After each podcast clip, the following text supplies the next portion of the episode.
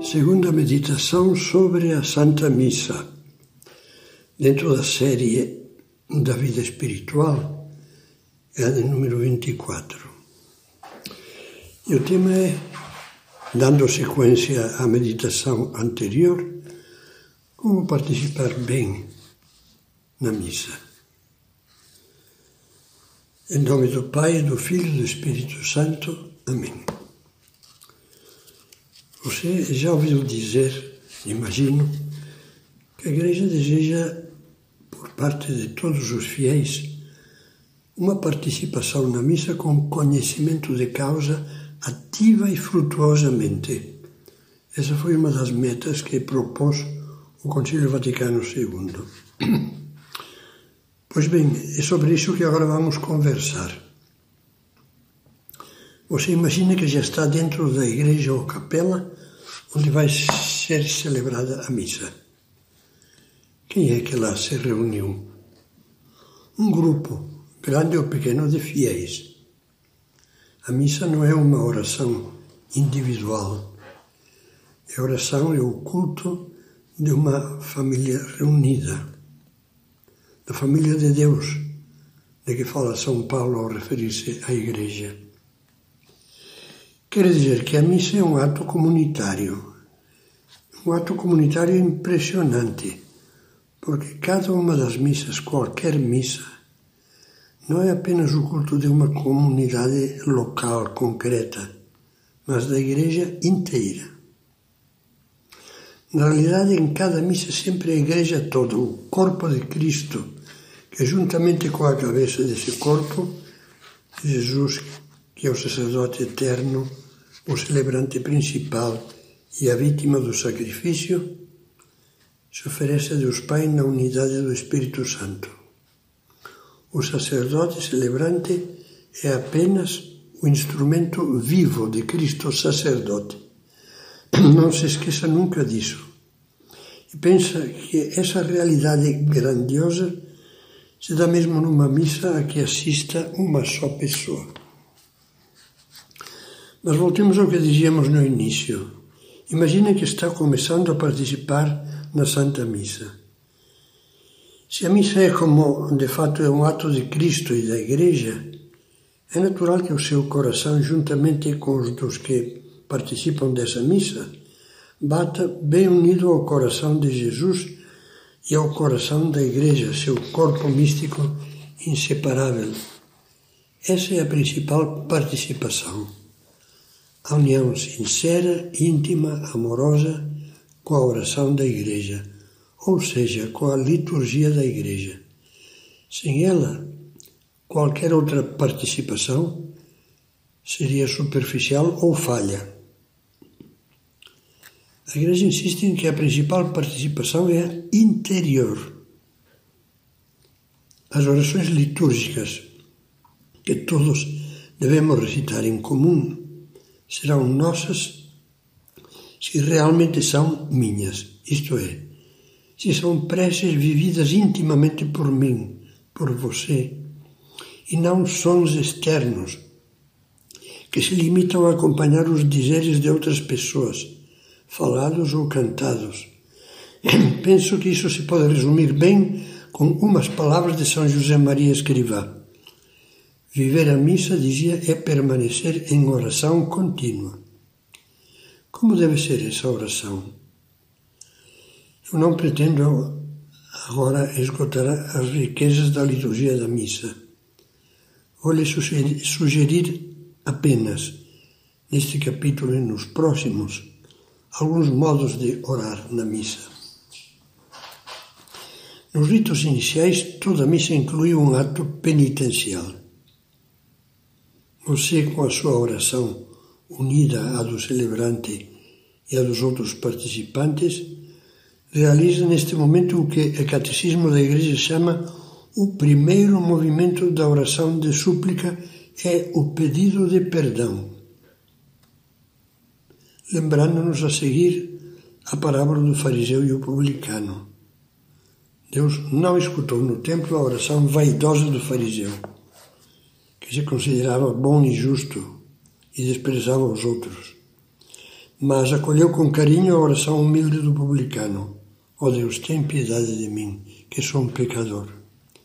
Por isso, procura rezar ou cantar esse ato penitencial, fomentando a dor pelos seus pecados e indelicadezas para com Deus. E de passagem, não caia no erro dos que dizem que para perdoar os pecados mesmo graves basta esse ato penitencial da missa. Não, já falamos disso na meditação anterior.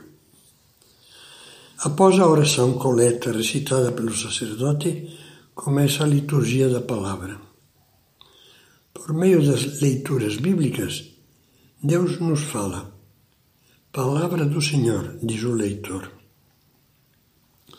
E essa palavra de Deus é para cada um de nós um começo de conversa. Um apelo que se dirige à alma e sugere, sob a inspiração do Espírito Santo, uma resposta. Portanto, também essa parte da missa é oração, porque deve ser diálogo. Escute as leituras e o seu comentário à homilia com atenção. Caso o som funcione mal, coisa não rara às vezes, acompanhe-as lendo os textos do dia no folheto dominical, no impresso da liturgia semanal ou no missal dos fiéis, mas acompanhe. A própria liturgia depois nos ajuda a responder à palavra com o salmo responsorial e a aclamação ao Evangelho.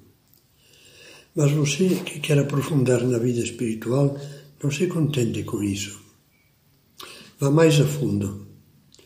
Um bom costume é fazer antes da missa um tempo de oração sobre essas leituras. Ou fazer a meditação das leituras da liturgia do dia depois, a voltar a casa, num horário oportuno. Não lhe digo mais porque a essa reflexão litúrgica se aplicam as mesmas coisas que já foram comentadas ao falarmos da oração mental e da meditação do Evangelho. A segunda parte da missa, riquíssima, é o verdadeiro âmago da missa. É a oração eucarística, que começa com o prefácio. Tudo nessa parte, especialmente no seu ápice, a consagração que é a essência da missa, eleva e arrasta para uma oração intensa, maravilhosa, que nunca, por longa que seja a nossa vida, nos cansaremos de viver e saborear. Ao contrário, a pessoa que ama a missa descobre cada dia uma fonte inesgotável que sacia sem saciar. Acompanhe, pois, atentamente com sede espiritual cada palavra, como a abelha que vai libando o mel de cada flor. Diga essas palavras a Deus fazendo-as suas. E peça a Nosso Senhor que o livre do absurdo de assistir como um espectador que só fica observando e julgando como é que o padre se mexe, fala ou canta. Nunca esqueça que nós, os padres, não somos nem o centro nem o pivô da missa. E que às vezes você terá que se esforçar bastante por viver bem o sacrifício da missa apesar de nós, os padres. Especialmente se vai comungar, fixe o olhar da alma na Eucaristia que vai receber. E com a ajuda do folheto ou do missalzinho, se não sabe de cor, procure rezar com devoção as orações de, orações de preparação litúrgica para a comunhão. Senhor Jesus Cristo, Filho de Deus vivo, que o celebrante deve dizer em silêncio. Coloque mais alma ainda ao dizer antes instantes da comunhão: Senhor, eu não sou digno de que entreis em minha morada. E ao responder: Amém, olhando para a hóstia santa que lhe é apresentada com as palavras: O corpo de Cristo.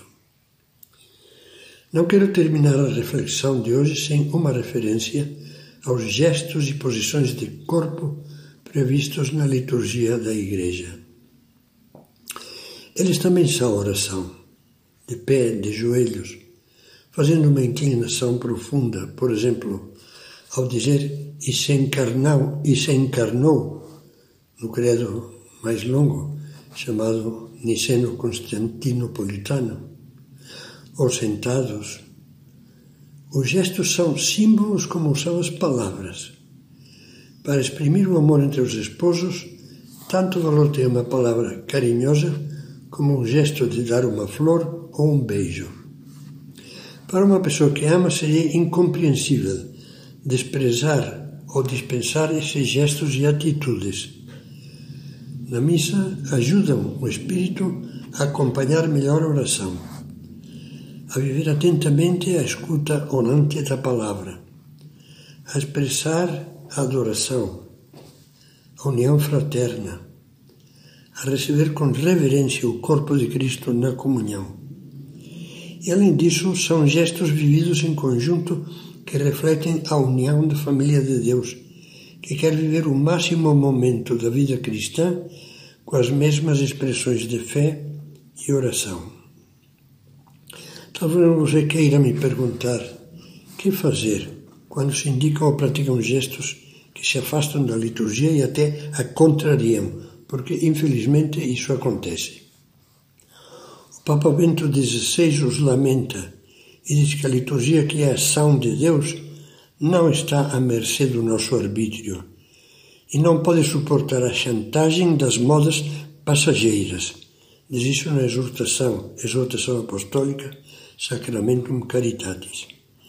E frisa ainda que a simplicidade dos gestos e a sobriedade dos sinais situados na ordem e nos momentos previstos, comunicam e cativam mais do que o artificialismo de adições inoportunas.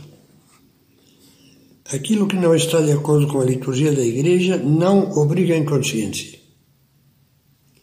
Não temos por que obedecer a uma desobediência, mas devemos evitar atitudes que manifestem externamente crítica, revolta ou falta de caridade. Paciência.